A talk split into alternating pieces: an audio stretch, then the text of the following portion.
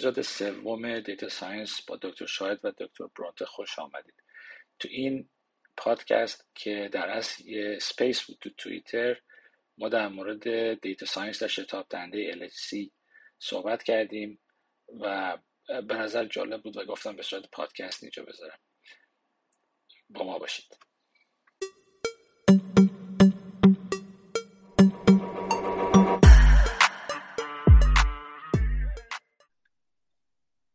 قبل از اینکه شروع کنیم که اصلا در امروز صحبت کنیم اول بذارید بگم که چرا من این موضوع رو انتخاب کردم. چیزی که باعث شد من این موضوع رو انتخاب کنم این بود که هفته پیش سرن که این همین لارج هدران کولایدر اونجا هست اعلام کرد که بعد از دو سال آپگرید می‌خوان دوباره experiment ها شروع کنن آزمایش رو شروع کنن. و خب اول که من این خبر خوندم همینجور نگاه کردم خب جالبه که می‌خوان شروع کنن. ولی بعد یهو یه عددی رو دیدم که خیلی جالب بود و عدد این بود که توی توییت هم زدم که اینا در حد توی یک سال عددش رو اینجا دارم که اینجا نوشته. تمام این experiment ها یه چیزی حدود 600 در حد 600 petabyte اینا اینا data تولید می‌کنن. توی یعنی کل آزمایش هایی که دارن. و خب برام جالب بود که این این data یی که انتخاب می‌کنن این data یی که تولید می‌کنن اولا چی هست اصلا؟ چون من میگم اکثر کسایی که تو این الان هم شما هم اینجا هستین احتمالا حالا اگه واقعا فیزیک نخونده باشید وقتی که کسی ریاضی و فیزیک که می‌خونه اون اولش وقتی دارین تو, تو دبیرستان هستین اول چیزی که تو ذهنتون هست که خب من می‌خوام بزرگ شم فیزیک دان بشم جایزه نوبل ببرم. برای همین اون اوایل یعنی هدف همه اینه اول.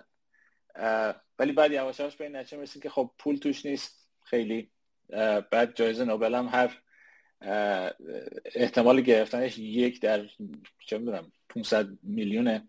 بر همین به این نتیجه می‌رسیم که به سراغ پول پول که مهندسی و ایناست. ولی آخرش اون علاقه ای که به فیزیک هست اون تو, تو, تو میمونه برای شما. این دو سه دلیلی که اولا که یه فرصتی باشه که من ببینم اصلا این این لارج هدرون collide اصلا چیکار می‌کنه. یک. دوم این که ببینم که این این data چیه که تولید می‌کنن. و آخرش اینه که ببینم که این این, این همه data رو چجوری process می‌کنن. این این چیزایی که مهم بود برای من.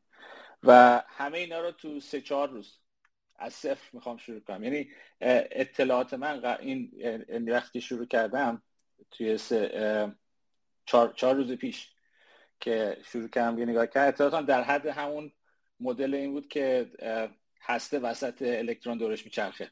این در این در این حد من می‌دونستم.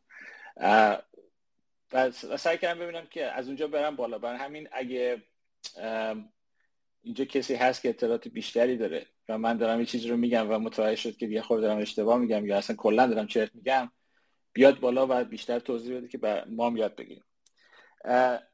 بیشتر چیزی که من و جالب بود که حالا متوجه میشید که وقتی می‌رسیم به قسمت دیتاش متوجه میشیم که قسمت دیتاش اونقدر هم جالب نیست نسبت به بقیه جاش. یعنی اون قسمت حالا با اونم می‌رسیم که چی کار می‌کنن. کل قضیه بزنین از اینجا شروع کنم که اصلا این لارج هدران کولایدر اصلا چی هست؟ این یه یه دستگاه اندازه‌گیریه. یه دستگاه آزمایش در است که توی اروپا است یه تونل در است. یه،, یه دستگاهی که داخل یه تونله که این تونل محیطش 27 کیلومتر بین تو مرز فرانسه و سوئیسه. و کاری که می‌کنه خلاصش اگه بخوام بگم اینه که این یه سری ذرات رو که می‌تونه حالا دو نوع ذره رو این می‌تونه باش کار کنه. یکی پروتونه که اون قسمت پازیتیو اون اون بار, بار مثبت داره. یکی هم یونیزه شده یعنی اتم یونیزه شده سربه که می‌تونه اونم می‌تونه بگیره و و از اون استفاده کنه برای این کار. کاری هم که می‌کنه اینه که اینا رو سرعتشون رو زیاد می‌کنه این ذرات رو با سرعت بالا و اینا رو می‌زنه به هم. توی توی جاهای توی دستگاه های خاصی که برای اندازگی برای اندازگی درست شده. این کل این هدران کولایدر الکسی یه دایره که خیلی بزرگی 27 کیلومتر محیطشه. توی چهار جا حتی چیز زیاد داره. یعنی اون اتاقک هایی که اون ضربه ها توش اتفاق میفته خیلی بیشتره. ولی توی الکسی که همون لارج هدرون کولایدر هست این چهار تا اتاقک داره که برای آزمایش های مختلف یه سری دیتکتور های مختلف اونجا هست و این ذرات اونجا به هم می‌خورن. حالا این که چرا انقدر این بزرگه؟ چرا 27 کیلومتر لازمه و چرا سرعت بالاست؟ یه چیز کلا یه, یه توضیح خیلی ساده داره. مراحلی که این سرعت این ذرات زیاد, زیاد میشه در چهار پنج مرحله است. یکی این که یعنی اول اینا یه چیز رو برمیدارن اتم هیدروژن رو برمیدارن. و الکتروناش رو ازش می‌گیرن که آخر اون وسط هسته میمونه. بعد این هسته رو اول توی توی حلقه خیلی کوچیکتر سرعتش رو می‌برن بالا. بعد از اون حلقه یعنی تو چهار مرحله این سرعت زیاد می‌کنن مرحله آخر اون الکسیه. اون مراحل اولش یعنی چون همه اکثرا فکر می‌کنن که وقتی میگن الکسی اینه که یه دایره بیشتر نیست. در صورتی الکسی اون مرحله آخر این اکسلراتور چیزی که بهش میگن. که اینجا مثلا تو این کاغذی که من نوشتم یکیش بهش میگن PS یکیش میگن PBS اینا اینا هر کدوم تو مرحله به مرحله سرعت این پروتون رو می‌بره بالا. و مرحله آخر که الکسی هست اتفاقی که میفته اینه که این پروتون ها وارد این الکسی میشن و تو دو جهت شروع می‌کنن حرکت کردن با سرعت بالا. و اینا همینجوری میچرخن میچرخن و تو هر مرحله ای یه سری رزونیتور داره که اون رزونیتورها سرعت این یعنی هول میدن. پروتون ها تو هر مرحله. و و آخرش مرحله می‌رسه که سرعت این پروتون ها می‌رسه به 99 ممیز 99 99 99 درصد سرعت نور. حالا چرا این کارو می‌کنن؟ اولین اولین دلیلی که این کارو می‌کنن که سرعت بره بالا برای اینکه خب وقتی با سرعت بالاتر اینا به هم بخورن احتمال اینکه بتونن همدیگه رو یه چیزایی یه تیکایی از همدیگه بکنن هست. ولی دومی دلیلی که این کار رو می‌کنن اینه که خیلی جالبه. بر طبق تئوری نسبیت که انشتینی که من خودم زیاد نمی‌فهمم چیه داستان ولی یه چیزی یه خاصیتی داره اینه که وقتی شما یه ذره رو هر بیشتر سرعتش بره بالا و نزدیک بشه به سرعت نور مس بیشتر میشه. خب؟ وقتی که مس بیشتر میشه احتمال اینکه این دوتا به هم این دوتا پروتون به هم بخورن بیشتره برای اینکه بزرگترن در است بخوان چیز کنن.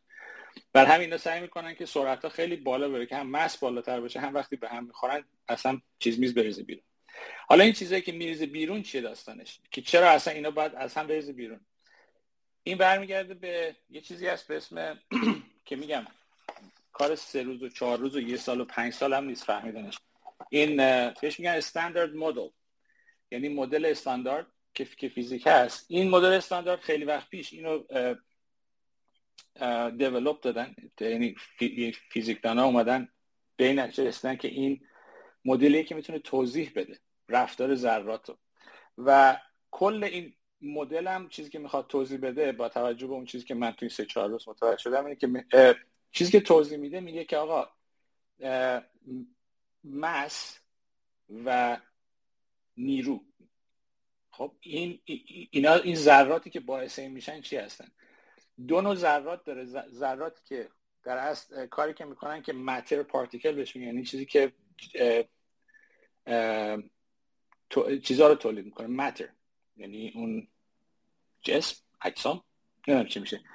اون تولید می‌کنه. یه،, یه،, یه سری هم هستن ذرات هستن که اینها فورس تولید می‌کنن نیرو رو تولید می‌کنن. اینا می‌خوان اینا رو و تئوری تئوری که هست یه سری چیزها رو پیش بینی می‌کنه. میگه آقا برای اینکه این تئوری کار بکنه و خیلی چیزها رو پیش بینی بکنه این ذرات باید وجود داشته باشن. از لحاظ تئوری. خب؟ که یکیش همین چیز که معروف بود که این هیگز بوزون که بود که اینا خودش یه چیزه یه در از بوزون یه فورس پارتیکل در است که اینا پیش بینی کرده که اگه همه چی بخواد این تئوری که داره پیش بینی می‌کنه همه چی و به نظر درست میاد ما یه جایی باید یه چیزی به اسم هیگز بوزون رو ببینیم. خب؟ و این قضیه جالبه که از 1980 و خورده ای اینا مطمئن بودن که این هیگز بوزون هست وجود داره. ولی کسی نتونست که. که ببینتش چون جالب اینه که این هیگز بوزون یه چیز داره. یعنی چند تا خواهر برادر داره که بهش میگن دابل بوزون اونا رو خیلی وقت پیش پیدا کردن. فکر سال 2000 پیدا کردن. این تنها موردی بود که مونده بود و میگم تقریبا همه مطمئن بودن که این پیدا میشه. و وقتی که پیدا شد همین چند وقت پیش بود. و اتفاقی میفته اینه که اینا ور میدارن. این پروتون ها رو به هم می‌زنن. وقتی پروتون که به هم می‌خوره یه سری از این ذرات تولید میشه. حالا اینجا مشکلات چیه؟ یعنی اون پیچیدگی هایی که هست که بخوان کار بکنن که وقتی که این ذرات به هم می‌خوره یه تعداد زیادی ذرات بنیادی از این جدا میشه. یعنی نتیجه این اتفاق میفته خیلی از اینا به سرعت خیلی بالا از بین میرن. در حد مثلا ده به توان منهای دوازده ثانیه مثلا.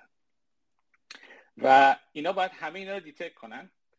و جوری هم که دیتک می‌کنن اینجوریه که اینجوری نیست که دو تا پروتون رو بردارن بزنن به هم. اینا جوری که تولید می‌کنن اینه که پروتون ها رو به صورت بچ تولید می‌کنن به صورت دسته ای تولید می‌کنن. یعنی هر کدوم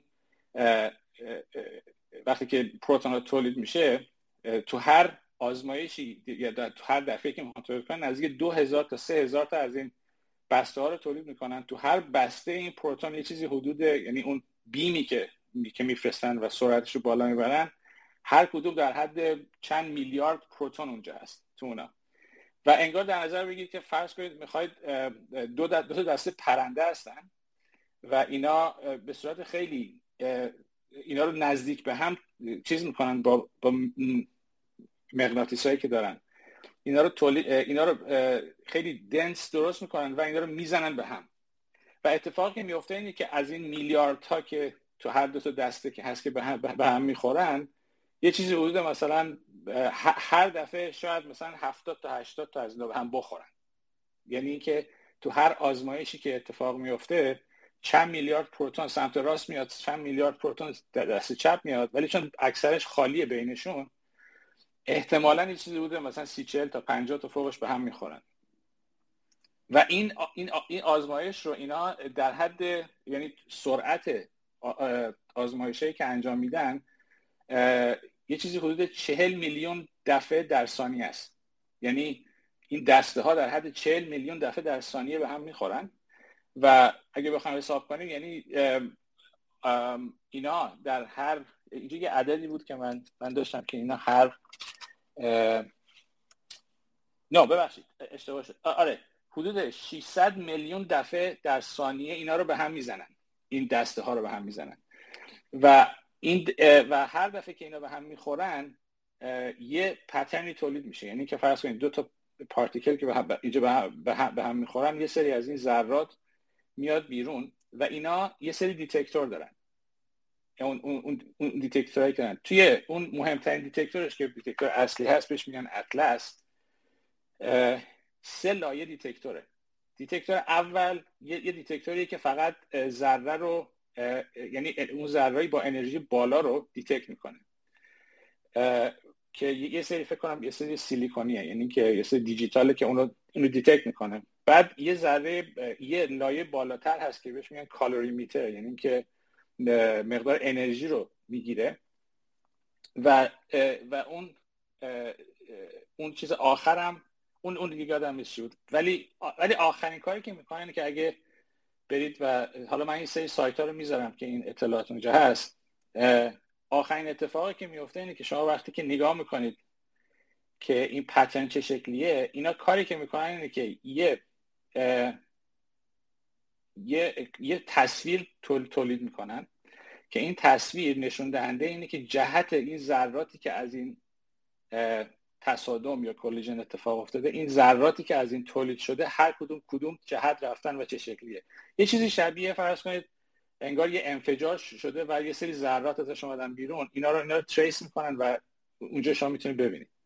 ولی اگه اگه اینا بخوان هر کدوم از این collision رو هر دفعه که اتفاق میفته اینا بخوان اینو وردارن و ذخیره کنن در حد یک petabyte data در ثانیه باید اینا بتونن ذخیره کنن که تقریبا امکان نداره این کار بکنن.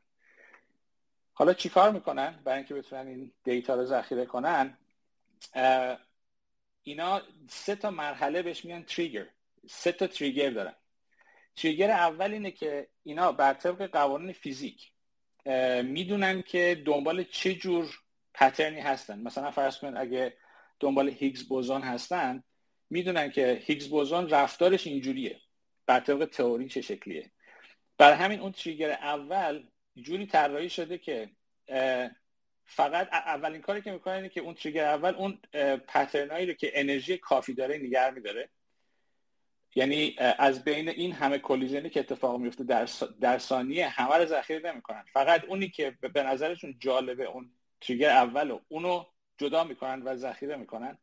یعنی data ی اونو میفرسته واسه مرحله بعد. این این hardware یه مرحله دوم میاد اون قوانین فیزیک رو در است روی این چیزی که حالا مثلا فرض کنید از از اون یه پتابایت دیتا شاید یک یک میلیونیومشه مثلا. اونو میاره می‌بره مرحله دوم. مرحله دوم بر طبق قوانین فیزیک نگاه می‌کنه اونی که این چیزی که الان اتفاق افتاده و انرژیش هم کافی بوده این به درد ما می‌خوره یا نه؟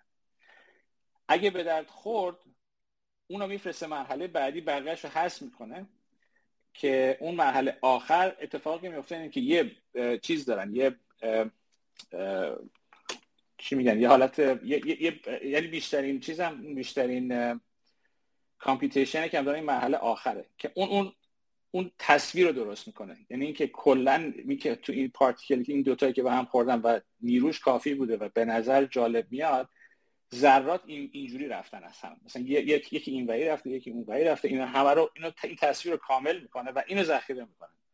یعنی آخرش اتفاقی که میفته اینه که از یه پتابایت در ثانیه که اون را دیتاست یعنی اون, اون همون اولین دیتایی که اتفاق میفته اینا با فیلتر کردنش و با استفاده از قوانین فیزیک در اصل میان این آخرش میرسونن به 200 مگابایت پر سکند که بعد بتونن ذخیره کنن اینا. این 200 مگابایت پر, per second.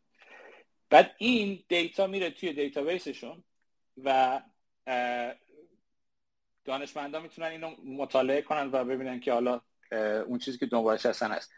این کلا من چیزی که پیدا کردم عددهای مختلفیه برای اینکه خیلی update نیست. مثلا یه مال 2013 بود نوشته بود که با این فیلتر کردن آخرش اینا می‌رسن به 15 petabyte در سال.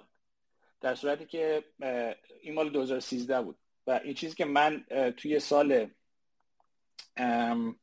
بعد از این آپگریدشون که من دیدم الان تواناییشون رسیده به 600 پتابایت پر سکند. یعنی اینکه می‌تونن تا 600 پتابایت یعنی در, در سال چیز ذخیره کنن. سیستمی هم که اینا حالا اینکه این چیزی بود که تا اینجا در مورد اینکه حالا میگم چون من خودم خیلی در مورد فیزیک و اینا که نمی‌دونستم و همین چیزی بود که من فهمیدم در مورد در مورد الکتریسیته که اینا دنبال چی هستن. حالا سوالایی که می‌خوان جواب بدن خیلی جالبه. سوالایی که می‌خوان جواب بدن یه چند تا یه جا من پیدا کردم که در مورد سوالاش گفته بود. و اونم اینه که اولین سوالی که می‌خوان جواب بدن همون قضیه اینه که در اصل در تایید کردن اون پیش بینی های استاندارد مدله یعنی اینکه اینا می‌خوان با توجه به اینکه استاندارد مدل یه سری چیزا رو پیش بینی می‌کنه اینا می‌خوان با اون با این زدن به هم این پروتون ها رو بتونن این چیزها رو ببینن و تولید کنن و مطمئن بشن که این چیزها وجود داره. دومین چیزی که می‌خوان در موردش چیز کنن یکی از چیزهایی که تو خود همین یکی از مشکلهایی که همین استاندارد مدل داره مشکل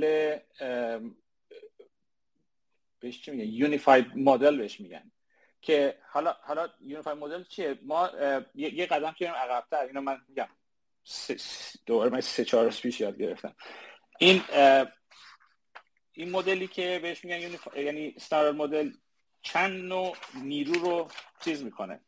چند نیرو رو پیش بینی می‌کنه. یکی این که بهش میگن strong force یعنی نیروهای قوی. که این اون نیروهایی که توی هسته هست. وقتی هسته که این پرو این پروتون ها که در کنار هم قرار می‌گیرن این نیرویی که اینا رو کنار هم نگر میداره چیز بخشید اون چیزایی که تو آره که تو هسته هست. اون چیزی که اینا رو کنار هم نگر میداره. چون همیشه برای من هم سوال بود وقتی من داشتم میخوندم می‌گفتن که پروتون تو هسته است الکترون هم بیرونه. خب؟ اولین چیزی که من متوجه شدم تو این مطالعاتی که کردم تو این سه چهار روز متوجه شدم که اصلا این اینی که میگن هسته به معنی که یعنی این ذرات حتی ذرات نیستن یه حالت چیزن یه حالت یه عجیب غریب داره. انگار شما در یه تغییر تو نیروه. یا تغییر در انرژیه تو فضا. حالا بگذاریم که حالا میگم از حد فهمم بیشتره. ولی آخرش چیزی که همیشه سوال بود برای من این بود که وقتی میگن که پروتون کنار هم تو هسته هستن و الکترون ها دور هسته دارن میچرخن اون این پروتون همه مثبتن. درسته؟ اینا باید, باید همدیگه رو دفع کنن. چطور اینا کنار همن؟ درسته؟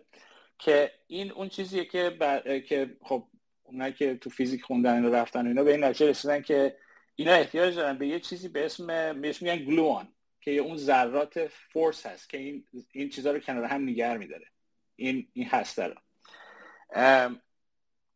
بعد یه چیز دیگه هست بعد یه نوع دیگه که نیرو هست به همون که ما بیشتر به آشنا هستیم electromagnetic هست که اینا رو با فوتون هست. این نیروهایی که باعث میشه که electromagnetic force اتفاق بیفته یعنی اینکه شما وقتی دو تا آهن ربا رو کنار هم می‌گیری و این دو تا هم جذب می‌کنن در از این فوتون ها هستن که این force carrier بهشون یعنی force carrier ها یعنی حامل نیرو یا حمال نیرو.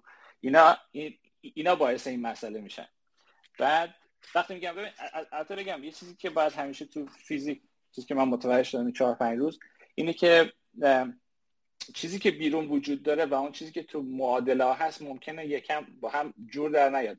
یعنی یعنی منظورم که یه موقع هایی وقتی میگیم یه چیزی مثلا فورس کریر هست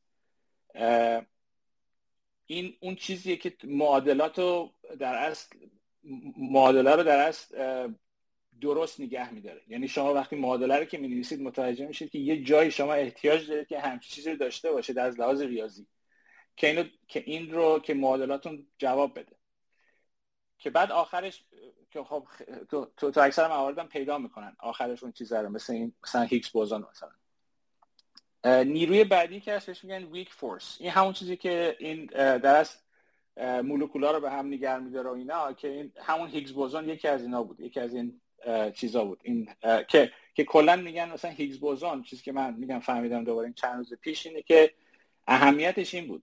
که هیگز بوزون در اصل اون چیزیه که به, به همه به, به بقیه ذرات مس میده. یعنی وزن نمیشه. مس.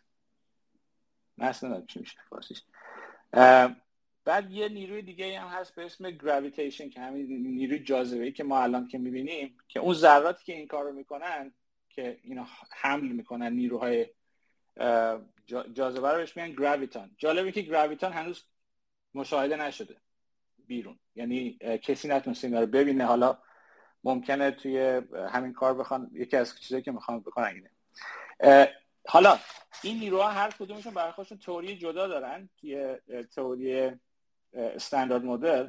و یکی از یکی از چیزهایی که اینا می‌خوان پیدا کنن اینه که آخرش ریشه ریشه مشترک این نیروها چیه؟ یعنی اینکه این فرض کنید مثلا فوتون و با اون بوزونا و اینا که هر کدوم حامل نیروهای مختلف هستن اینا خودشون یه, یه ذره مشترکی هست که همه اینا رو تولید می‌کنه که در اصل اگه این, این, اینو بتونن پیدا کنن میشه در اصل اون یونیفاید مدل که برای همه این چیزا دارن. بر همین اینا دارن هی به هم می‌زنن اینا که بالاخره یه ضربه رو ببینن که متوجه بشن که خب این اون چیزیه که همه اینا رو تولید کرده و این چیزی حالا چرا این کارو می‌خوام بکنم؟ برای اینکه فیزیکدانا دوست همه چیز ساده باشه. من دوباره میگم تو همین چند وقتی خوندم متوجه شدم خیلی از فیزیکدانا از دست این استاندارد مدل خیلی خیلی هم راضی نیستن. برای اینکه اتفاقی که افتاد این بود که اون اوایل همون در 1960 اینا که اینا داشتن روش کار می‌کردن فیزیک دارن متوجه شدن که این استاندارد مدل از اون اون الگنسش از اون چی از زیباییش داره خارج میشه. برای اینکه هر چند وقت یه دفعه یه ذره چیز می‌شد. به وجود میاد. به نظر میاد یه چیزی شبیه مثلا یه جنگله. مثلا کل قضیه. ولی بعد یواش یواش اینو متوجه شدن که می‌تونن حالا یه سری تئوری بعد اضافه شد مثل سوپر سیمتری اضافه شد که اینا بتونن یه چی میگن یه نظمی بدن که متوجه بشن که آقا اینجوری هم همجوری خرط و خر نیست. بالاخره یه سری با هم. ولی این کل قضیه اینه که اینا می‌خوان همه چی رو بردارن بکنن یه فرمول. مثل همون مثلا E equal to MC square مثل با همین توضیح بدن الان خرط و خره. الان الان خیلی چیزه. یعنی هر فورسی برای خودش یه سری چیز خودشو داره. اینا اینا می‌خوان همه رو با هم چیز کنن. دومی سومین چیزی که دنبالش هستن که خیلی جالبه برای من دارک متره در است و این دارک متر رو که اینا پیدا کردن اینه که اینا متوجه شدن که یه سری ذراتی هستن که که دیده نمیشن یعنی نمیشه detect شون کرد ولی وجود دارن. و یه سری تئوری بر اساس اون حالا از کجا شروع شد؟ فکر از اینجا شروع شد چیزی که من خوندم.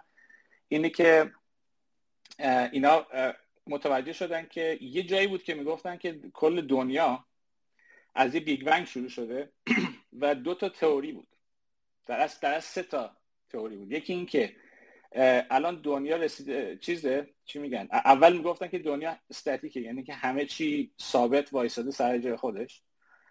بعد دانشمندا یواش یواش اینو کشف کردن که از بیگ بنگ شروع شده یعنی یا دنیا الان داره همینجوری بزرگتر و بزرگتر میشه یه جایی سرعتش کم میشه دوباره برمیگرده دوباره می‌رسه به همون چیز اولی. یا اینکه نه دنیا داره با همون سرعتی که تست داره میره. یعنی داره بزرگ و بزرگتر میشه. و جالب بود که همه متعجب شدن وقتی متوجه شدن که نه تنها دنیا داره بزرگتر و بزرگتر میشه و سرعتش هم کم نمیشه سرعتش داره زیاد میشه. یعنی اینکه یعنی اینکه اینجوری نیست که بیگ بنگ اتفاق افتاده همه با همون سرعت اولیه داره بزرگ میشه. داره سرعتش بیشتر از چیز میشه. سرعت, یعنی سرعت داره شتاب داره داره که بزرگ شدنش. اینجا بود که خب یه سری تئوری اومدن چیز کردن. حالا یه تئوریش اینه که دلیلی که داره بزرگ میشه این وجود دارک متره یعنی اینکه این دارک متر اینجا هست حالا هر کی اینجا هستش که بیشتر اطلاع داره بیاد بالا بگه. من این چیزی که توی سه چهار روز فهمیدم ولی این دارک متر اینا تئوریه. یعنی تو تئوری اون دوباره اون معادلای ریاضی که دارن پیش بینی کرده که دلیل اگه بخوایم توضیح بدیم یه سری چیزا رو این دارک متر باید باشه. حالا چیزی که دارن تولید می‌کنن که اینه. اینه که آقا ما می‌تونیم اینو پیدا بکنیم که با این کوبیدن اینا به هم یه ذره رو تولید بکنیم که این, این مدل داره پیش بینی می‌کنه که همون دارک متر یه, یه چیز دیگه ای که دنبالش هستن بهش میگن انتی متر حالا چرا انتی متر برای اینکه اینا دوباره دانشمندا ریاضیاتشون که نوشتن همه معادلات که نوشتن به این نتیجه رسیدن که آقا ما هر هر ذره که داشته باشیم باید یه ذره مقابل اونم داشته باشیم. مثلا چطور الکترون داریم با پروتون یا, یا همینجوری؟ ما عین همین مثلا یه یه, یه الکترون داریم یه چیزی باید داشته باشیم که مثبت اون باشه که بهش میگن پازیترون. و تو همه اینا باید این این انتی باشه و اینا دنبال این هم هستن که بتونن اینو تولید کنن. حالا یه سوالی که پیش میاد این که من دوباره داشتم میخوندم این بود که دومی سوالی که براشون مهمه اینه. اینه که وقتی که اگه قرار باشه هر چیزی انتی داشته باشه و این خود اون چیزهایی که هستن و ضد ذره وقتی به هم می‌خورن همه رو از بین می‌برن همدیگر سوالی که پیش میاد اینه که اون, اون اول که توی big bang اتفاق افتاد وقتی که بر تئوری هم ذره تولید شد هم ضد ذره تولید شد اینا چرا همدیگر از بین نبردن؟ چون اگه قرار بود این اتفاق بیفته یعنی اگه همه حجم یعنی مقدارشون مساوی بود و همه به هم میخوردن و همه هم بین میبردن ما الان دنیای وجود نداشت. برای اینکه همه چی از بین رفته بود دیگه. اینم دومین سوالشونه که اینا می‌خوان اینم جواب بدن که چی شد که این اتفاق افتاد. یعنی چی باعث میشه که این اتفاق بیفته. ولی هنوز antimatter هم باید بگردن پیدا کنن همین ضد چیزی که به هم می‌زنن خلاص این سوالاییه که اینا اینا تو ذهنشون هست که که باید جواب بدن. کلی هم خرج کردن. میلیون ها دلار خرج کردن که اینو بزنن و حالا می‌رسیم به اون قسمت دیتاش. چرا گفتم دیتاش به اندازه خود کل قضیه جالب نیست؟ برای اینکه من وقتی نگاه کردم که اینا تا همین دو سه سال پیش چجوری کار می‌کردن خیلی خیلی ساده بود. درسته که اینا دیتایی که حجم دیتایی که دارن یعنی تعداد آزمایش ها خیلی بالاست در حدی که گفتم اگه بخوان همش رو ذخیره کنن در حد پت بایت در ثانیه بعد ذخیره کنن. ولی چون فیلتر دارن این فیلترها رو می‌زنن که و آخرش می‌رسه در حد مثلا 200 مگا مگابایت پر سکند.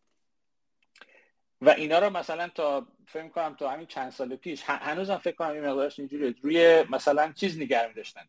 روی tape tape recorder از این قدیمی ها tape recorder نگه می‌داشتن و کل data شون هم روی SQL database بود. کلا. یه, یه SQL database داشتن با tape recorder. خب مشکل tape recorder اینه که شما random access سخته براش. برای اینکه شما هر دفعه می‌خوای مثلا اگه اگه فرض کنید می‌خواد یه سری data رو از یه آزمایش بگیرید با یه آزمایش دیگه که مال سال پیشه این باید بچرخه بره پیدا کنه رو tape اینا چیز کنه و هم یه سری update هایی کردن بود که یکیش این بود که برداشتن اینو یه سری از این data رو روی tape نگه داشتن یه سریشون منتقل کردن روی database که random access راحتتر باشه.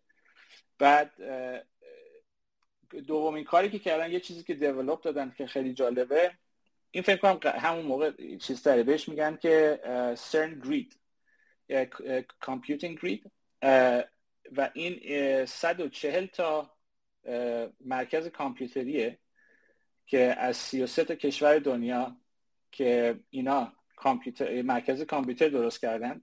و اینا همه به هم وصلن. و این هر کسی که می‌خواد یه سری آزمایش انجام بده یه سری experiment انجام بده با این data یی که هست در اصل اینا می‌تونن از این resource استفاده کنن. مثلا شما اگه وصل بشید حالا از طریق دانشگاه وصل کنید. می‌خواد که یه یه یه سری data رو بگیرید و process کنید. این data 140 تا مرکز کامپیوتری از تو کشوری دنیا که از computer resource اونا استفاده می‌کنه و این آزمایش شما رو اون تستی که دارید رو انجام میده. جالبه که کشورهای عجیبی هم خب اکثر کشور اروپایی هستن جزو این چیز کانادا هست. کشورهایی که من برام جالب بود این بود که پاکستان هست ترکیه هست. ایران نیست طبق معمول. ایران جزوش نیست. ولی 33 تا کشور هستن که اونایی که برای من جالب بود ترکیه و پاکستان بود اسرائیل هست بعد یک کدوم هند بود چین هست خود روسیه هست اینا کشوری هستن که این مرکز کامپیوتر رو در اختیار سرن می‌ذارن برای اینکه این data رو بتونن آنالیز کنن. تو این development ی که جدید دادن اینا کاری که کردن اینه که یه مقدار این چی میگن؟ این version سه LHC بهش میگن luminosity در اصل دلیلی که میگن اینه که برای اینکه تنها کاری که الان کردن اینه که تعداد آزمایش ها رو بالا بردن. یعنی اینکه الان می‌تونن تعداد بیشتری آزمایش انجام بدن و ذخیره کنن این دیتایی که انجام میدن. و کلا دلیلی هم که این کار رو می‌کنن یعنی دلیلی که تعداد آزمایش زیاده اینه که الکسی با استاتستیک کار می‌کنه. اصلا probability در است یعنی اینکه شما اگه بخواید یه اتفاق یعنی یه یعنی یه ذره جالب رو ببینید احتمال اینه که این ذره جالب تولید بشه مثلا یک در میلیارد فرض کنید. مثلا هیگز بوزان من چیزی که یادمه می‌گفتن یک در چند میلیارد دفعه ممکن اتفاق بیفته. و تنها حالتی که شما می‌تونید اینو دیتک کنید اینه که چند میلیارد دفعه آزمایشتون رو تکرار کنید. تا تا بالاخره بتونید ببینید که این همچین اتفاقی افتاده. و حالا هرچی این ذره چیزتر باشه چی میگن؟ ذره بنیادی تر باشه احتمالا تعداد دفعاتی که می‌خواین انجام بدین بیشتره. این حالا کار نداریم اینو می‌گیرن یه سیستمی جدیدی که درست کردن بهش میگن سوان که اینم حالا من چیزشو می‌ذارم که خیلی میگم از لحاظ دیتا من فکر می‌کنم شرکت هایی مثل مثلا فرض کنید گوگل یا مثلا فرض کنید اوبر یا فیسبوک اینا اون سیستم دیتاشون خیلی خیلی جالبتر و پیشرفته تره تا این چیزی که برای الکسی هست. مثلا الان جدیدترین چیزی که درست کردن اینه که اومدن دیتاشون رو وصل کردن یعنی جوری که گذاشتن رو Spark و شما می‌تونید مثلا از طریق Jupyter Notebook به اون وصل شید مثلا به Spark حالا چون میگم اینجا یعنی در اصل تا دو سه سال پیش تا همین قبل از اینکه این اتفاق این update اتفاق بیفته چیزی به اسم big data نداشتن. اینا در اصل همون SQL رو یعنی SQL database رو فرشتن فقط بزرگتر و بزرگتر کردن تا جایی که دیگه بیشتر از اون نمی‌تونستن بزرگتر کنن و به این نچستن که باید برن سراغ یه سری ابزارهای big data ولی همین Spark هم مثلا میگم مال تازه اینا شروع کردن استفاده کردن. الان نزدیک حداقل 7 10 سال هست که الان چیزی به اسم Spark هست. حالا دقیقا نمی‌دونم چند سال ولی اینا تازه شروع کردن استفاده کردن. و و الان الان اتفاقی افتاده اینه که اگه شما بخواید data رو ببینید می‌تونید از Spark استفاده از یه Jupyter Notebook استفاده کنید. که مال خود همون چیزه مال خود LHC یه و وصل بشید به, به backend Spark و اون data یی که می‌خواید رو از طریق این Spark big حالت big data tool است. از اون از اون بگیرید و بتونید process کنید. از لحاظ این که میگم اینم این چیزی بود که از لحاظ data ولی جالب یعنی قسمت جالبش این چیزشه. اون اون تیکه که از لحاظ محاسباتی اینا میگم 140 تا کشور 33 تا کشور 140 تا مرکز کامپیوتر هستن که می‌تونن دیستریبیوتد این این محاسبات برای شما انجام بدن و شما می‌تونید مثلا آزمایش مختلف روش انجام بدید. این از لحاظ دیتا این بود که آها حالا یه سایتی هست اونم من می‌ذارم که خود LHC اینجا گذاشته و داستانش در مورد اینه که الان چون الان جالب اینه که تازه اینا شروع کردن تو LHC که از این tool های جدیدی مثل deep learning و اینا استفاده کنن برای اینکه کاراشون رو بهتر کنن. مثلا یکی از چیزهایی که من دیدم و جالب بود اگه یادتون باشه من اینو گفتم که این detector اطلس مثلا که بود حالت پیازی داره لایه لایه است. بعد یه لایهش این بود که خب از چیزو می‌گیره از اینکه اون اتفاقی که افتاده یا اون collision ی که افتاده اگه انرژیش کافی باشه این رو میده به مرحله بعدی به trigger بعدی.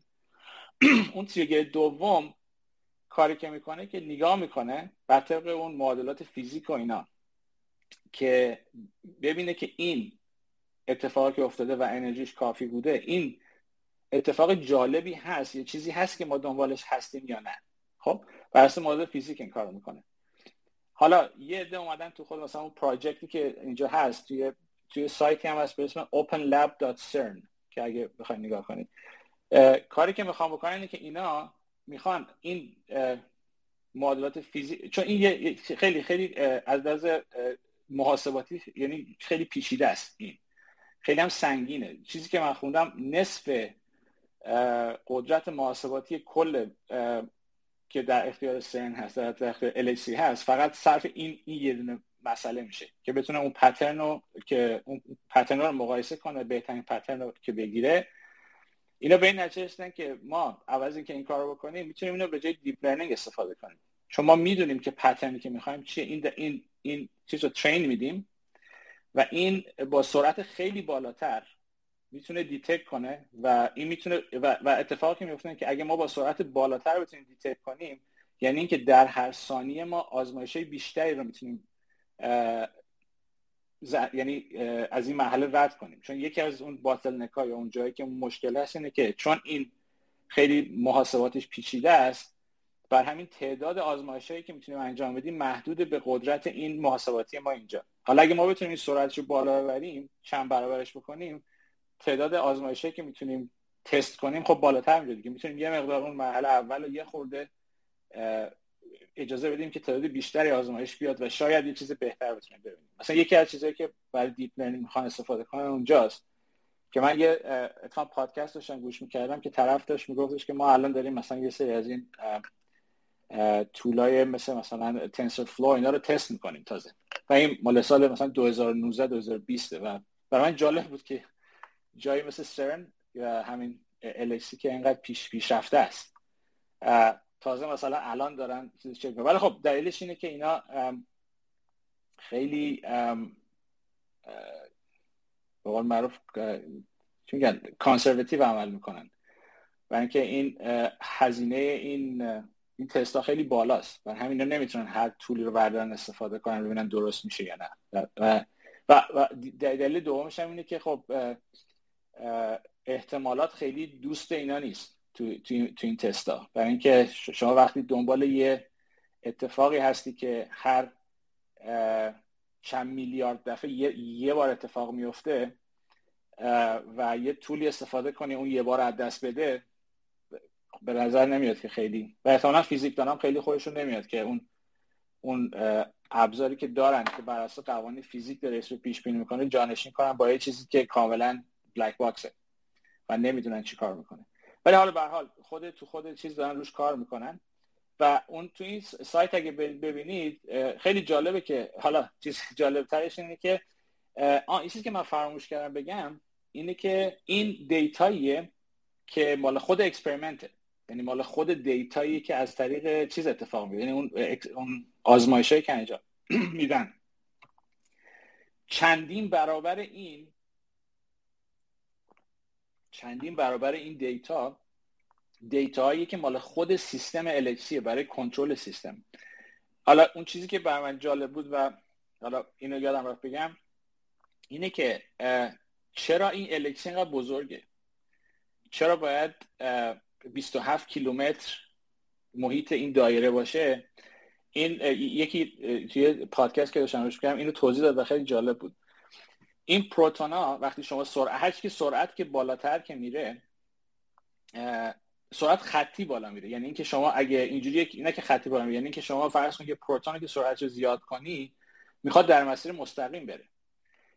اینا چجوری اینو میچرخونن تو این دایره؟ اینه که یه سری مغناطیس خیلی قوی دارن که در از کاری که می‌کنه اینه که تو این مسیر نگه میداره اینا. شما فرض کنید عین این تو چیزو دیدین یا نه؟ نسکار رو دیدین یا نه تو آمریکا؟ این مسابقات چیز که میرن که یه سری ماشینن که دور می‌زنن توی جا. شما فرض کنید یه, یه،, یه مسیر دایره‌ای دارید که ماشینا همجوری دور می‌زنن. خب؟ بعد این ماشینا اگه تا یه حدی می‌تونن با اون استکاک بین چرخشون و جاده روی جاده بمونن. وگرنه اگه استکاک نباشه مستقیم میرن نمی‌تونن دور بزنن. از یه سرعتی بالاتر اون استکاک هم کافی نیست. برای همین های فرمولا که وقتی نگاه می‌کنید یه جوری درست می‌کنن که اون فشار آیرودینامیک اینا رو فشار بده به زمین. که اینا بتونن اون چیز چی میگن با سرعت بالاتر بتونن دور بزنن. از یه حدی بالاتر هم اگه بخواد بره جاده رو اصلا کج می‌کنن. یعنی جاده رو شیبدار درست می‌کنن که اینا نتونن برن بیرون. یعنی یعنی تمام سعیشون رو می‌کنن که ماشین رو تو به سمت مرکز هول بدن که بتونن چیز نگه دارن. کار مغناطیس هم همین در است. یعنی مغناطیس ها کارشون اینه که بتونن این پروتون ها رو یعنی اون ذراتی که دارن فشار با سرعت میرن نگه دارن. حالا هرچی سرعتی بالاتر میره شما مغناطیس های قوی تری احتیاج داری. ولی اگه از یه حدی بیشتر نتونی مغناطیس ها قوی تر بکنی باید کاری که بکنی اینه که باید شعاع دایره رو اضافه بکنی که این پیچ خیلی خیلی شدید نباشه که پروتون ها بتونن برن. برای همین این 27 کیلومتری که درست کردن یه یه یه چی میگن؟ یه تعادلی بین اون یعنی بهترین مغناطیسی که می‌تونستن درست کنن یعنی قوی ترینی که می‌تونستن درست کنن و اینی که و, و سرعتی که می‌خوام برسن به حد سرعت نور. برای همین این 27 کیلومتر برای اینه. برای اینکه یه دایره ای درست کنن که با مغناطیس بتونن اینو اینو دورش به چیز کنن یعنی هدایتش کنن که بره. حالا این سیستم شما حساب کنید 27 کیلومتر شما مغناطیس دارید تو هر مثلا فرض کنید 8 قسمت تو هر قسمت 100 هر قسمتش 150 تا مغناطیس خیلی بزرگ هست که اینا رو با هلیوم در اصل با هلیوم مایع. اینا رو در حد یک و نه دهم سانتیگراد 270 خورده یک کلوین نگر میدارن. و اون سیستمی که engineering که اینو کنترل کنه که همه اینا توی یه دمای خاصی باشه و همه مناسب باشه و بتونن اینو چیزش کنن. و کل سیستم اصلا این چیز خود engineering این در حد 250 پتابایت در, در سال فقط data تولید می‌کنه data ی کنترل این. و این خودش یه مسئله جداست که حالا که اینا بتونن تمام سنسورهایی که اینجا هست رو بتونن چیز کنن. یعنی یه فصل یه مقدار زیادی هم مثلا داستان اون بره که که چقدر data اون بره احتیاج دارن نگه در مجموع چیزی بوده 15 هزار نفر فقط دارن روی چیز کار می‌کنن. همین که این دو تا پروتون رو بزنن به هم در حد این. و این چیزی بود که مثلا حالا این پروژه که اینجا هست شما می‌تونید برید ببینید که پروژه که در زمینه مثلا می‌خوان از TPU استفاده کنن برای اون deep learning ی که دارن. یه مقدارش هم به نظر میاد که پروژه بیشتر برای این نیستش که برای کار خودشون نیست برای اینکه یه سری کمپانی ها می‌خوان جنس بفروشن به اینا. مثلا من در نگاه می‌کنم مثلا TPU هست یه برای deep learning که گوگل این اسپانسر کرده. بعد وقتی میای پایینتر نگاه می‌کنید که IBM مثلا اوراکل چیز یه, چیز برای اوراکل هست که data analytic برای اون قسمت کنترل سیستمشون کنترلیشون برای نه برای آزمایش برای اون می‌خواد کار کنه. بعد وقتی میای پایینتر می‌بینید که IBM مثلا اونم یه سری CPU داده Power CPU داده که اونا برای deep learning استفاده کنن. یه مقدار برای اینه که حالا سلام وقتتون بخیر. راجع به این قسمتی که شما گفتین برای شتاب دادن همون ذرات قبلا از چیز استفاده می‌کردن از یه کابلای استفاده می‌کردن که از جنس طلا بود چون طلا رسانندگی خیلی بالایی داره و به همون دلیل مقاومت کمتری هم داره. برای شتاب دادن ذرات از این کابل استفاده می‌کردن. خب از جایی که می‌دونیم این پروژه پروژه خیلی گرون قیمت هم هست یا شاید بشه بگی گرون قیمت ترین پروژه که بشر تا حالا تونست انجامش بده و خیلی از کشورها توی این موضوع همکاری داشتن. بعد دیدن که این هزینه نگهداری از این کابلا خیلی زیاده و هزینه نگهداری و تعمیراتشون خیلی زیاده. اومدن از چیز کابلای ابررسانای استفاده کردن. توی قرن 19 البته ابررسانا کش شده بود اما به صورت کاربردی ازشون استفاده نکرده بودن. هزینه به شدت کاهش پیدا کرد و حالا نمی‌دونم حتما دوستان راجع به ابررسانا شنیدن. از این تکنولوژی توی قطارهای شناور یا قطارهای مغناطیسی هم استفاده می‌کنن.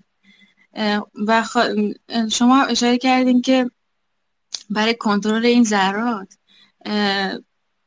یه مکانیزم خیلی پیچیده ای است. ولی وقتی که از این ابرسان استفاده کردن مکانیزم هم خیلی ساده تر شد. یعنی برای کنترلشون کنترل این ذرات و برخوردشون توی قسمت های مختلفی که می‌خواستن خیلی راحتتر شد. همونطوری که حالا نمی‌دونم دوستان دیده باشن قطعه مغناطیسی کردن با سرعت خیلی بالا توی ژاپن دارن استفاده می‌کنن ازشون. در واقع یه تعلیق الکترومغناطیسی هست. یعنی هیچ قطارها هیچ قسمتشون به ریل وصل نیست و کلا شناورن و هم کنترلشون خیلی راحت تره و قسمت نگهداری این چیزاشون هم خیلی راحت تر شده. حالا بعد یه چیز دیگه هم که شما اشاره کردیم کشورهایی هم که به طور مستقیم توی سرن هستن فکر کنم تقریبا هلوش چل تا کشور ایران هم بوده قبلا. ولی خب فکر نمی کنم اطلاعات زیادی مثلا بهشون می‌دادن چون به اون ضرب مثلا خودمون هرچی بیشتر پول بدی بیشتر آش می‌خوری. ولی خب ایران اینقدر سرمایه کمی گذاشته بود که اصلا شاید اطلاعاتی هم بهش نمی‌دادن و بیشترین اطلاعات رو همون کشور اروپایی آمریکایی دارن ازش استفاده می‌کنن. و مهمترین قسمت این آزمایش هم همونجوری که شما گفتین قسمت آنالیز اطلاعات هست. و فیزیکدانان دوست دارن که اون چیزهایی که پیش بینی کردن نظریه های قدیمی و یا حالا نظریه های جدید که بیشتر دوست دارن یه تئوری همه چیز داشته باشن که بتونن باش کل دنیا رو توصیف کنن یا پیش بینی کنن بیشتر دارن دنبال این چیز میگردن. و دیگه حالا تا همینجا فیل اگه دوستان صحبتی بله، دارن. بله، درست. اتفاقا میگم من اون تیکه شو که در مورد طلا اینا رو من زیاد نمیم ولی حدسی که می‌زنم اینه که اینا چون شما در نظر بگید باید یه سری مغناطیس دارن که توی این 27 کیلومتر هست و اینا به بله. برق احتیاج داره. یعنی یعنی که مغناطیس چیز نیست مغناطیس برقیه. و این نیرویی که قرار منتقل بشه از لحاظ برق این مقدارش رو تولید کنه قبلا احتمالا با کابل برقی با کابل طلا این کارو می‌کردن. ولی آره. چون با اینکه رسانه خیلی خوبیه ولی خب با حال مقاومت داره و توی 27 کیلومتر خیلی خوب کار نمی‌کنه.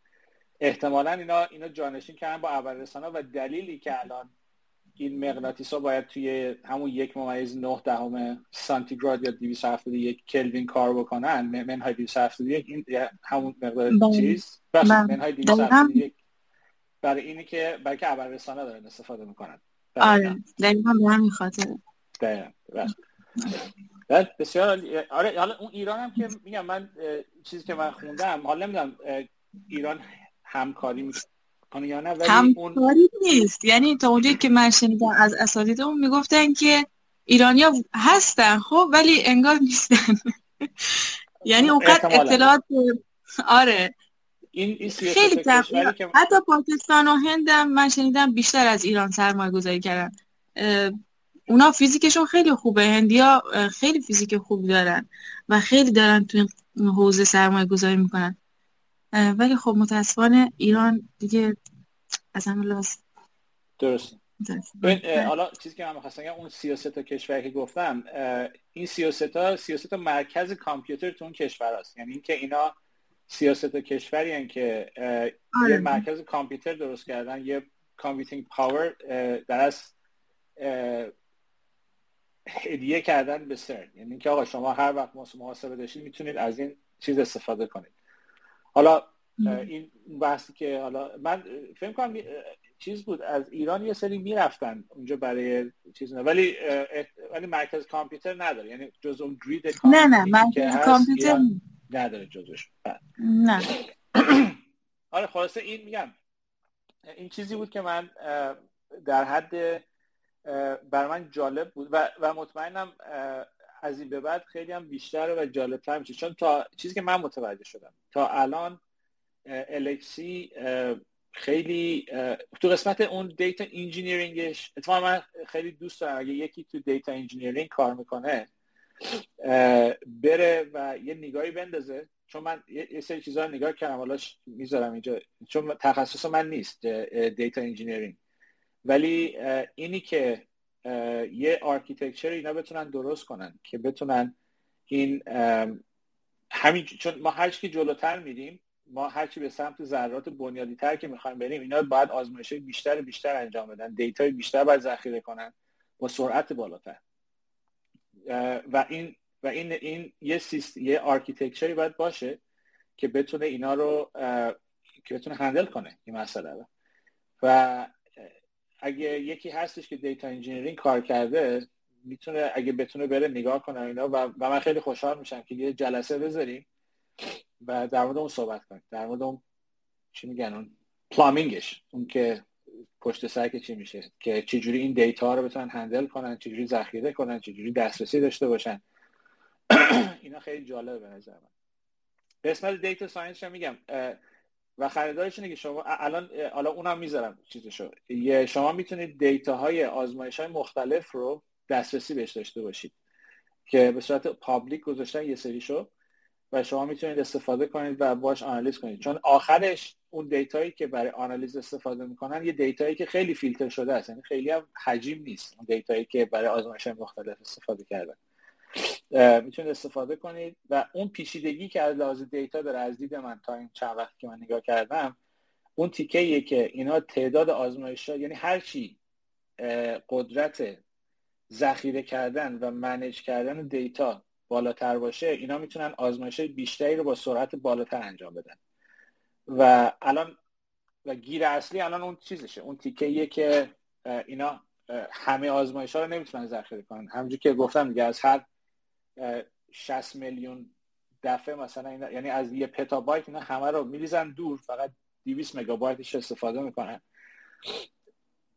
خودشون هم ممکنه خیلی چیز نباشه ولی به حال این چیز اون محدودیتی که هست دیگه محدودیتی هست که توی چیز باید انجام بدن خلاصه اینکه این این چیزی بود که من در این سه چهار روز توی در مورد این چیز تونستم من پیدا کنم. به نظر خیلی جالبه و یکی از و به نظر میاد که تازه دارن شروع می‌کنن به سمت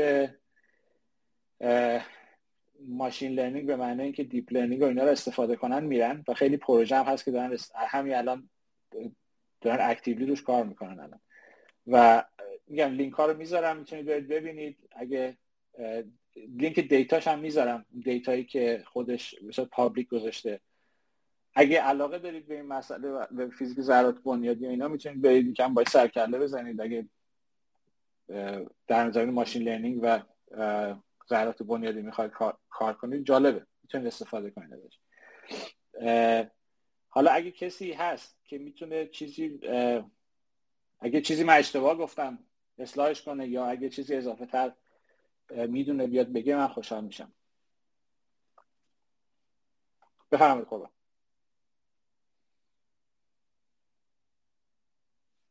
اماد؟ اسمش امت. بفرم آقا امت. صدات نمیاد.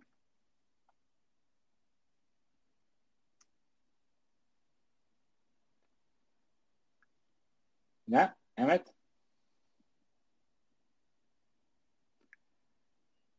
نه. خب ایشون که حالا فکر کنم مشکل داره با چیز با با, با, با, با میکروفونش. یا. حالا می‌تونیم یه خورده ساعت کنیم که اگه چیز کسی دیگه هست اگه چیزی اضافه تر دارید تو این زمینه. خلاصه این چیزی بود که میگم سه چهار روز من خوندم در موردش و در یه challenge بود برای من. و اینکه می‌خواستم ببینم که به عنوان یه data scientist فرض کنید اگه فردا پس فردا فرض کنید من تصمیم گرفتم که برم توی اصلا فرض کنید به عنوان data scientist به من گفتن آقا یه پروژه است توی LHC می‌خوای بریم اونجا کار کنی یا نه؟ می‌خواستم تا چقدر طول می‌کشه برای من تا بفهمم اصلا سر و ته قضیه چیه. و حالت و ببینم تا در سه چهار روز چقدر اطلاعات می‌تونم در موردش جمع کنم. و اون چیزی که هر چند وقت فکر کنم برای data scientist بد نباشه این کار بکنید. اینکه چون من میگم جز اون تیمی هستم که از لحاظ فکری میگم که data scientist باید بتونه با سرعت خوبی نسبتا بالایی بتونه یه حالت background از دیتا رو بگیره که که بتونه بفهمه که اصلا دیتا این دیتایی که داره نگاه می‌کنه یا داره بررسی می‌کنه چی هست و چجوری داره کار می‌کنه.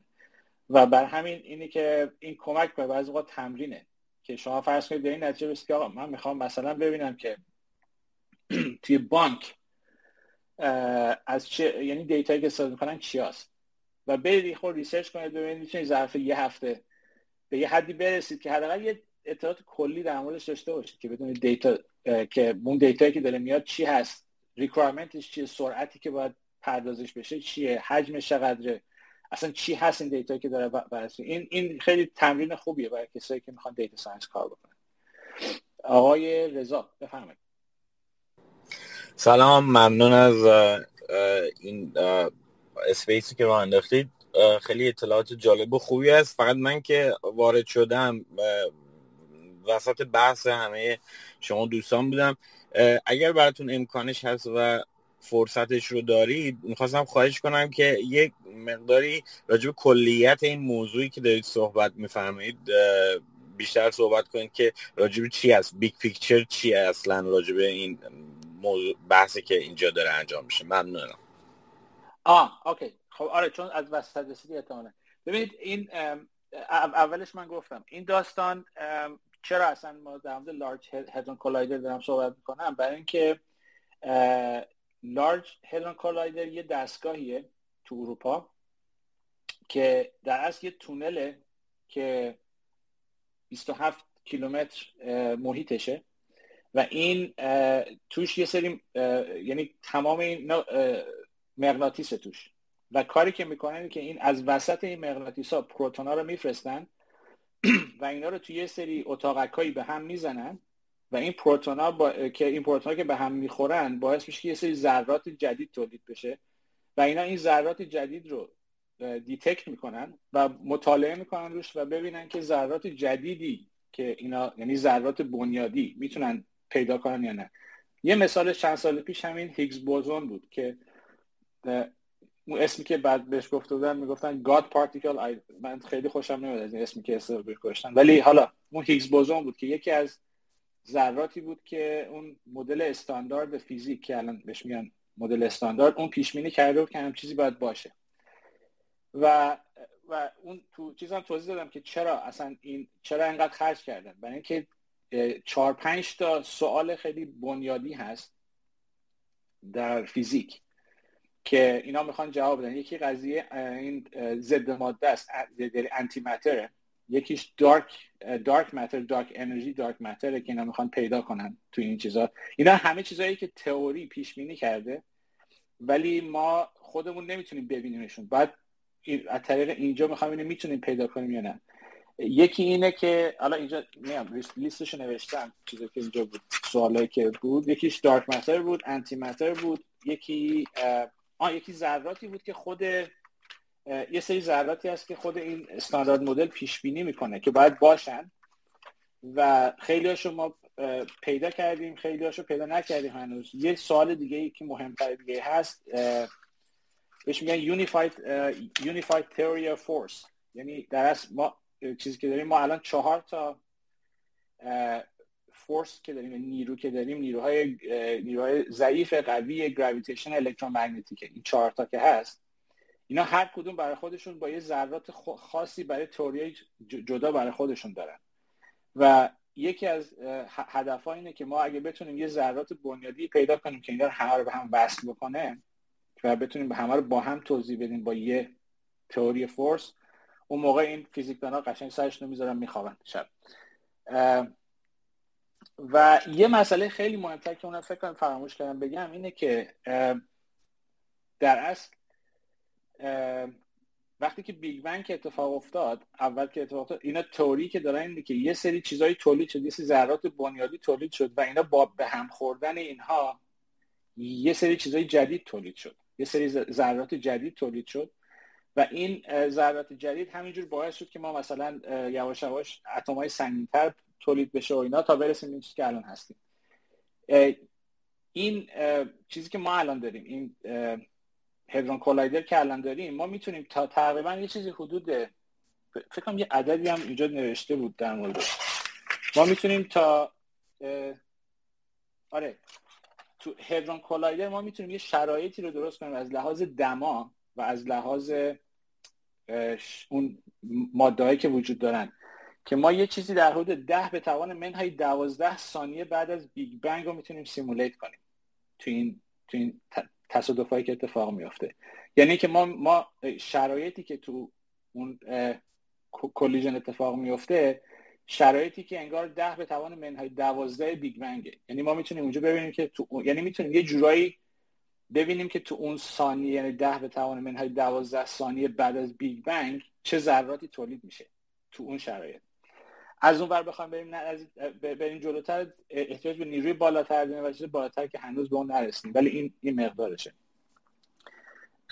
خیلی ذرات بنیادی تر هم اگه بخوایم نگاه کنیم مثلا حالا یه پادکست داشتم نگاه گوش می‌کردم. طرف داشت می‌گفت ما یه جایی می‌رسیم که برای unified theory مثلا یکی از چیزها هست میگن string theory که میگن همون یکی از چیزهایی که سعی کرده اینو unified کنه. ولی مشکل اون تئوری اینه که طرف که می‌گفت برای اینکه بتونیم اون string ها رو ببینیم در اصل ما یه هدرون کولایدری احتیاج داریم که محیطش به اندازه کل گلکسی چیز باشه به اندازه راه شیری. و خب قاعدتا قاعدتا it's not possible خب یعنی من یعنی منظورم که یه سری سوال فیزیک هست که اینا می‌خوان جواب بدن. و حالا چرا ما احتیاج به دیتای زیاد داریم توی مسئله؟ اینه که اینا این اتفاق این ذراتی که ما می‌خوایم ببینیم خیلی کم اتفاق میافته تو این تو این تصادفات. یعنی هر مثلا فرض کنید شما می‌خواید یه ذره بنیادی رو که ببینید باید احتمالا چند میلیارد دفعه این ذرات رو به هم بزنید و یک دفعه اون ذره تولید میشه از لحاظ آماری. برای همین ما اتفاق برای اینکه اتفاق میفته اینها میان میلیاردها پروتون رو می‌گیرن و اینها رو میلیاردها دفعه به هم می‌زنن. و هر دفعه که به هم می‌زنن اینا باید دیتا رو نگاه کنن ببینن اون ذره تولید شد یا نه. و این کل هدرون کولایدر با دیتا و اینایی که داره که صحبت کردم بهش این مسئله رو داره حل می‌کنه. که شما چجوری می‌تونید یه سیستمی درست کنید که یه اتفاق خیلی خیلی خیلی خیلی نادر رو بتونید با میلیاردها دفعه آزمایش و سریع آنالیز کردن این هر دفعه اینها چجوری می‌تونید برسید به اون که اون یه دفعه رو ببینید؟ اون یه دفعه اتفاقی که قرار بیفته. و اینها تمام این قضیه اون trigger اول که حالت چیز نیرو رو انرژی رو detect می‌کنه و دومی که اون پترن رو detect می‌کنه و نیروی آخری که کل pattern رو درست می‌کنه. اینا همش برای اینه که شما بتونید یه آزمایش رو میلیاردها دفعه تکرار کنید و یه اتفاق نادر که یک دفعه در میلیاردها دفعه اتفاق میفته رو بتونید ببینید. یه راه دیگه هم اینه که خب نادر الان اینجا هست نادر هم می‌تونیم ببینیم الان. یه نادر هم ما اینجا داریم الان. یه دفعه اونم اونم هست. جو که با... چی بگم شوهرم بود. این نادر دوست من این بالا. اینجاست برای همین گفتم نادر. بفرمایید. چی همین ممنون علی از توضیحاتی که دادی. خیلی خوب بود. یه جایی شما اشاره کردید من شنیدم که از اون حجم خیلی زیادی data یی که تولید می‌کنه اون hadron collider فقط 200 مگابایت سام پر رو حالا نمی‌دونم per second per millisecond فقط save میشه. آره حالا می‌خوام ببینم این به خاطر اینه که آیا ما آیا این پروژه resource های کافی نداره؟ لحاظ مالی آیا لحاظ تکنولوژی ما مثلا شرایط اینو نداریم؟ bandwidth همچین data یی رو نداریم که بتونیم save کنیم storage ش رو نداریم یعنی ایراد کار کجاست دو سه تا دلیل داره. یه دلیلش اینه که این اتفاقی که میفته هر دفعه که این collision اتفاق میفته ما هر دفعه احتیاج نداریم اینو ذخیره کنیم. برای اینکه اون کلیژنی که اتفاق افتاده برای ما جالب نیست. یعنی اون چیزی که اتفاق افتاده یه اتفاق عادیه که ما نمی‌خوایم اصلا ذخیرهش کنیم. متوجه مثلا مثل که شما فرض کنید یه بانکی خب می‌خواد دنبال چیز بگرده دنبال فراد فراد بگرده درسته؟ فراد اناملی که می‌خواد بگرده شما یه راهش که یه راهش اینه که همه هر ترانزکشنی که اتفاق میفته رو ذخیره کنی بعدا بری نگاه کنی ببینی کدومش fraud دیگه درسته؟ ولی یه راه دیگه برای که بتونی space save کنی یا بتونی همین کار رو بکنی اینه که یه سری از pattern ا رو می‌دونی که اینا عادی هن. مثلا فرض کنید که وقتی طرف یکی میره بقالی خرید می‌کنه مثلا 5 دلار خرید می‌کنه شما میگی که خب این عادیه. پس این اصلا من همون اول فیلتر می‌کنید دیگه ذخیره نمی‌کنید. اینم یه دلیلش اینه. یه دلیلش اینه که اینا بر اساس اون قوانین فیزیکی که دارن چون اینا جدا از این که اینا این هدون کولایدر این کار انجام میده یه یه ریسورس خیلی زیادی هم دارن در مورد سیمولیت کردن. مثلا اینا وقتی دنبال هیگز بوزون میگشتن خب حدود یک سالی فقط اینا بر اساس یه سری سیمولیتور درست کردن بر اساس قوانین فیزیک بر اساس معادلات فیزیکی که داشتن. و اینا اومدن پترنایی رو که توش احتمال داره که چیز باشه هیگز بوزون توش پیدا بشه رو همه رو درست کردن. بر همین کاری که می‌کردن این که وقتی که کلیژن اتفاق میافتاد اولین کاری که می‌کردن نگاه می‌کنن ببینن که انرژی کافی داره که اصلا بشه اینو مطالعه کرد یا نه. یه مقدار زیادیش 80 یعنی درصد کلیژن ها اونجا از بین اونجا میره چون به کافی انرژی تولید نکرده. از اون 20 درصد هم مقایسه می‌کنن با این پترنایی که منتظرش هستن ببینن و اون اون پترنی که خیلی نزدیک به اونه رو ذخیره می‌کنن. اونایی که به این پترن نمی‌خوره رو میندازن دور برای اینکه میگن که ما اصلا دنبال همچین ذره نیستیم الان یا اگرم یعنی چیز جالبی توش نمی‌بینیم. اینجوری بخوام بگم. ولی خب تمام اینا برای اینه که و چی میگن بی نهایت اینا نمی‌تونن ذخیره کنن. بندویدشون هم بی نهایت نیست. برای اینکه همون که اشاره کردم عددی که هست اگه بخوان همه رو ذخیره کنن باید یه پتابایت در ثانیه اینو ذخیره کنن. سرعت ذخیره کردن. چون دیتایی که تولید میشه به اندازه یه پتابایت در ثانیه است. در که و خیلی بالاست این مقدار. و هر فیلتر باید انجام بشه دیگه تو این زمینه.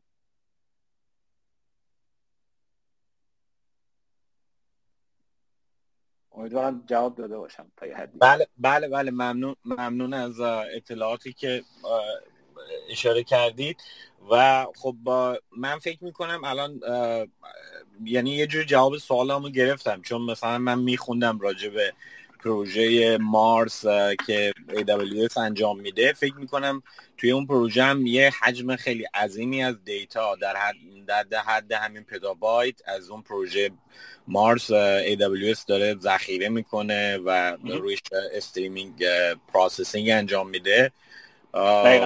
آره این برام جالب بود که بدونم که تو این پروژه دقیقا چیه و با این توضیحاتی که شما دادید در حقیقت اینطور اینطور میشه گفت که ما این لازم نیست اصلا یعنی اینها با پت... مجموعه pattern هایی که دارن و حالا pipeline ی که دارن real time در stream ی که می‌تونن بررسی کنن اون 200 مگابایتی که شما بهش اشاره کردید دقیقا اون چیزی که نیاز دارن. حالا نمی‌دونم درست متوجه شدم یا نه. دقیقا این مال این, این 200 مگابایت که من گفتم مال فکر کنم مال سال 2019 قبل از این چیزشه. قبل از این ورژن 3 چون اون الکسی دو سال تقریبا چیز بود خاموش بود. برای اینکه اینا دو سال داشتن کل قسمت دیتا رو و یه سری چیزای داخل خود الکسی هم داشتن. آپگرید می‌کنن که بتونن تعداد آزمایش های بیشتری رو با سرعت بالاتر انجام بدن. و یکی از کارهایی که کرده بودن همین قسمت چیز بود قسمت streaming یشه که سرعت یه خورده بالاتر بردن که بتونن تعداد یعنی مگا چی من نمی‌دونم گیگابایت الان یا نه ولی حداقل streaming streaming بالاتری داشتن با bandwidth بالاتر بتونن ذخیره کنن. که case های بهتری رو چیز کنن. و یه improvement دیگه هم که دارن روش انجام میدن اون قسمت که گفتم بر اساس قوانین فیزیک اینا میان یه سری pattern ها رو فیلتر می‌کنن دارن یه سری دارن research روش انجام میدن که ببینن می‌تونن اینا از deep learning استفاده کنن. یعنی عوض اینکه چون سرعت یعنی اون inference deep learning اون قسمش اگه بتونین شما اگه یعنی اینا بتونن یه الگوریتمی رو train بدن که بتونه جایگزین اون قوانین فیزیکی بشه برای پیدا کردن pattern ها اون تیکه inference ش خیلی سریعتره. مال deep learning در حد شاید order magnitude شاید مثلا 10 تا 100 دفعه مثلا سریعتر باشه. و این باعث میشه که اینا بتونن با سرعت بالاتری process کنن. چون اگه متوجه شده باشه که تا متوجه شدید اینه که یکی از bottleneck ها این فیلتراست. یعنی اینکه یکی یعنی هر چی سریعتر شما بتونید پترن ها رو پیدا کنید و با سرعت بالاتری تصمیم گیری کنید تعداد آزمایش بیشتری رو می‌تونید بررسی کنید و احتمالا اون اون چیز رو می‌تونید راحتتر پیدا کنید. اون اتفاقی خیلی نادر اتفاق میفته و یکی از مطالعه اینه که بتونن اون اون تیکه رو سریع کنن. چون اون تیکه مثل که من چیزی که متوجه شدم تا الان این خیلی computationally intensive. این تیکه pattern پیدا کردنش. و خب این کاملا هم چیزی که با deep learning می‌خوره دیگه. یعنی اصلا کلا machine learning که pattern رو پیدا می‌کنه. حالا میگم بگذاریم که حالا فیزیک دانا رو باید راضی کنن که اون فرمولاشون رو بذارن کنار عوضش deep learning استفاده کنن که معلوم نیست توش چیه. اونم یه پیچیدگی خودش داره که حالا احتمالاً ده 15 سال دیگه این میره تو این پروژه. چون خیلی conservative این چیزی که متوجه شدم تو سرن سرن عین چیز میمونه؟ عین عین صنایع هوایی میمونه مثل هواپیما. شما اگه بخوای یه سیستمی رو که یعنی سیستم هواپیما رو نگاه کنید تکنولوژیش مال مثلا شاید 15 20 سال پیشه برای اینکه خیلی سخته که شما بتونید یه سیستمی رو که جدید اومده بذاری تو هواپیما یا حتی برای ماشین هم همینطوریه یا برای مثلا سیستم که تو مدیکال استفاده میشه. یه مقدار conservative از این جهت که با جون آدم سرکار داره. اینم برای حالا این سرن با جون آدم سرکار نداره ولی چون اینا دنبال یه یه حجم زیادی از نقدینگی رو خرج این کردن و برای دیدن یه آزمایش که قرار یک دفعه در میلیاردها اتفاق بیفته و و می‌خوان مطمئن باشن که این که detect کردن نمی‌خوان مثلا یه چیزی detect کنن مثلا فرض کنید بعد متوجه بشن که بعد همه جا اعلام کنن که ما مثلا فلان بنیادی رو اعلام کردیم. بعد چند وقت دیگه متوجه بشن یه چیزی که اصلا نمی‌شد توش دید توی deep learning اشتباه شده اینا. Doesn't look good. بر همین یه خورده conservative تست باید زیاد بکنن اینا. بر همین ولی به نظر میاد که دارن اون سمتی میرن. یعنی که تنها راهی که اینا بتونن این سرعت pattern recognition شون رو بالا ببرن یا اینی که computation شون رو ببرن بالا یعنی که تعداد کامپیوترها رو ببرن بالا که اونم حد خودشو داره. یا اینکه بتونن از یه روش های مثل inference machine learning استفاده کنن که سریعتر بتونن این کار انجام بدن.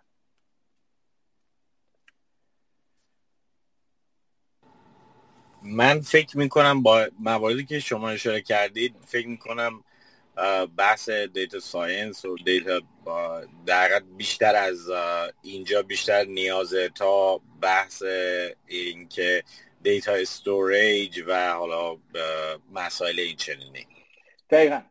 چیزی که من متوجه شدم اون streaming ی که اینا از چون چون وقتی ذخیره می‌کنن وقتی که ذخیره می‌کنن اول که خب peta data اینا الان دیگه میشه ذخیره کردن یعنی الان کمپانی هستن مثل گوگل و فیسبوک که خیلی بیشتر از اینا data دارن هستن ولی اون سرعت استریمینگی که از خود مثلا اون اطلس که داره تست می‌کنه تا جایی که ذخیره بشه و اینکه چی رو ذخیره کنن این الان باطل نکشونه. این اون چیزی که باید روش کار کنن.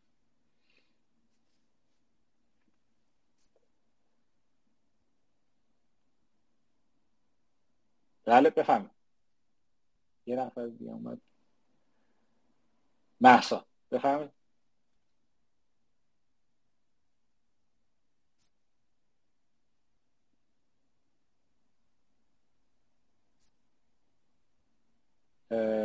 محسا؟ ممنون علی جان از اطلاعات اسپیس عالیتون. من مزاحمتون نمیشم. روز خوبی داشته باشید. خدا نگهدار همه شما. شما همینطور شما همینطور. بفرمایید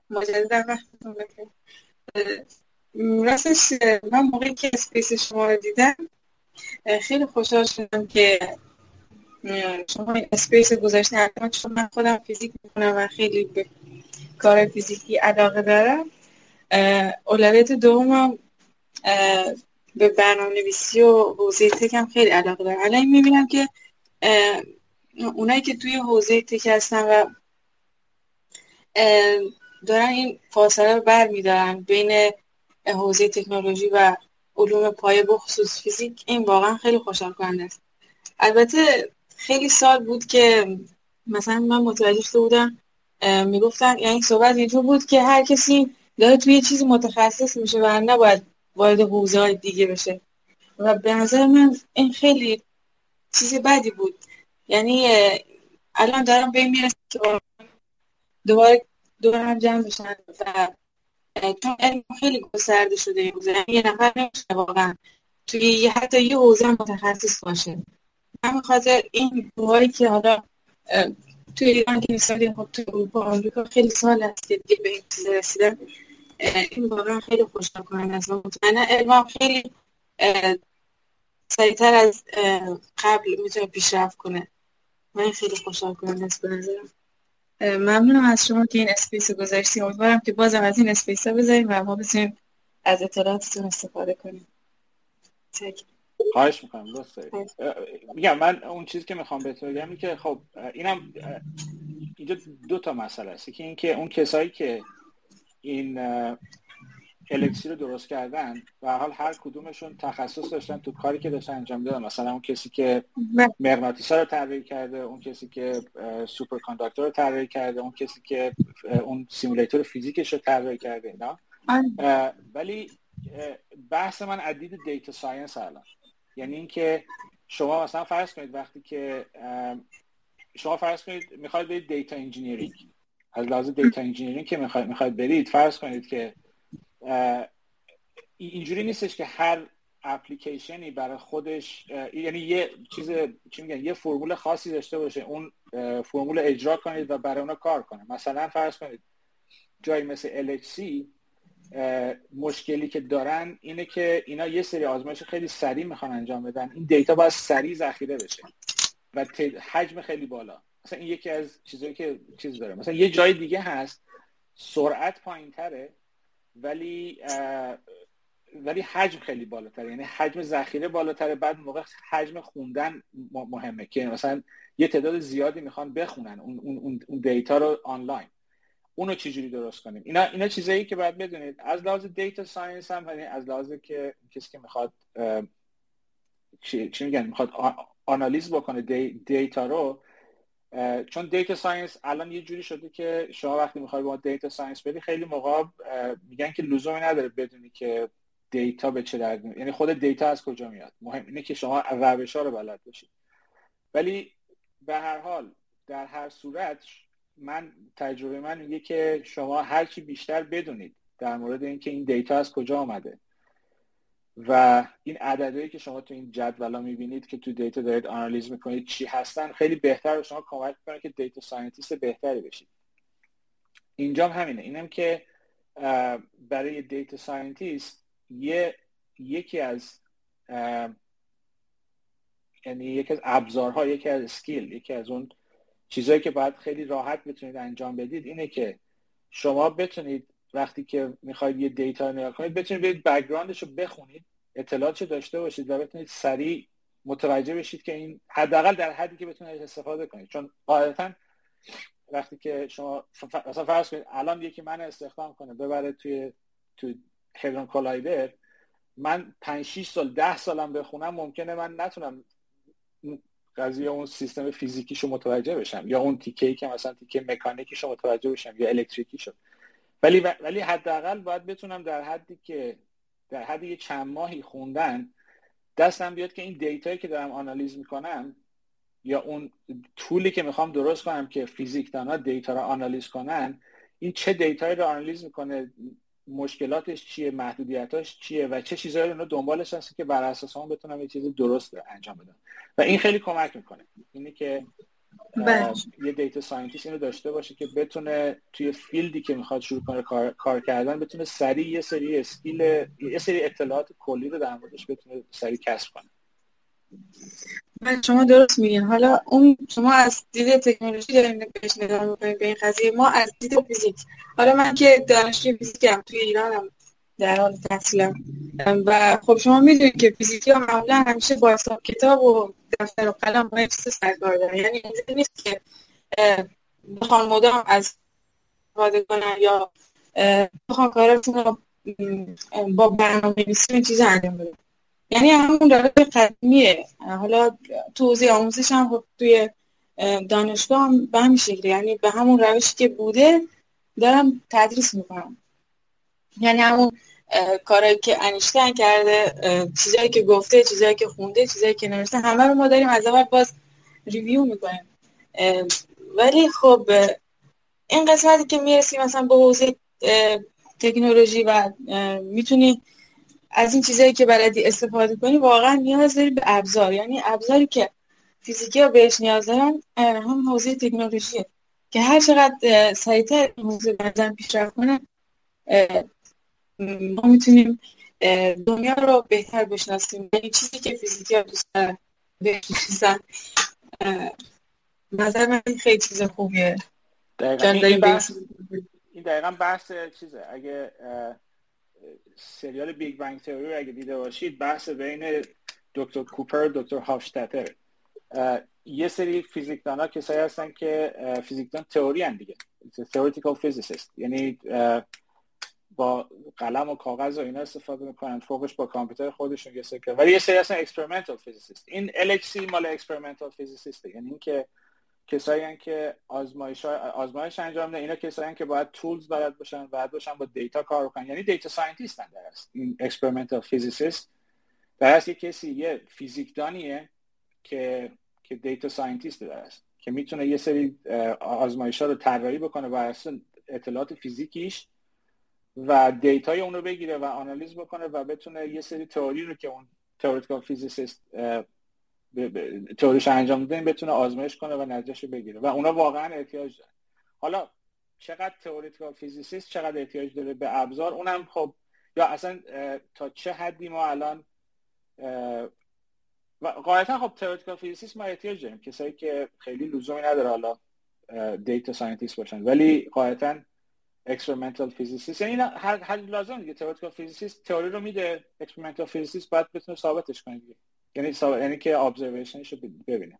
پس در نظر من حداقل برای کسایی که دارن فیزیک می‌خونن و هنوز تصمیم نگرفتن که می‌خوان theoretical physicist بشن یا می‌خوان experimental physicist به نظر من لازمه که اینا با ابزار آشنا بشن که بعدا راحتتر بتونن تصمیم بگیرن. در مورد کدوم وری می‌خوام برم درست. بسیار عالی. کسی هست که اینجا چیزی داشته باشه بگه بخواد صحبت کنه. حالا من این لینک هایی هم که گفتم می‌ذارم در مورد سرن در مورد دیتا توی سرن و اون دیتایی که هست و بتون استفاده کنید که بعدا خودتون برید دیگه و لذت شو ببرید. اگه کسی سوالی نداره و صحبتی نیست شما رو به به الکسی میسپارم. به بیگ بنگ میسپارم و روز خوبی داشته باشید. ممنون. خیلی متشکر و خداحافظ تا هفته آینده. هفته آینده هم حالا یه چیزی شاید تو این چون ما از ها اینو فراموش کنم بگم. چون تابستونه ما مهمون خیلی کم تونستیم پیدا کنیم. برای آخر جولای و آگوست مهمون داریم ولی برای هفته دیگه هنوز مهمون, مهمون نداریم. من احتمالا یه چلنج دیگه برای خودم درست می‌کنم برای هفته دیگه و یه موضوع دیگری که توش دیتا هست رو تو این هفته آینده می‌خونم و دوباره میام در مورد صحبت می‌کنم. احتمالا یه چیزی هم می‌خوام پیدا کنم که کمک کنه به اون چیزی که مهمون می‌خواد. چون یکی از مهمونهای ما می‌خواد در مورد computation neuroscience صحبت بکنه و من خودم زیاد نمی‌دونم در موردش. و برای اینکه بخوام بدونم احتمالا هفته دیگر رو می‌ذارم برای این مسئله. برای computation neuroscience و ببینم basic ش چیه؟ در موردش صحبت کنیم که یه آمادگی داشته باشیم که وقتی مهمون اومد صحبت کرد بتونیم سوالای بهتری بپرسیم ازش. خیلی متشکر برای اینکه اومدید تا هفته دیگه. خداحافظ همگی. خداحافظ.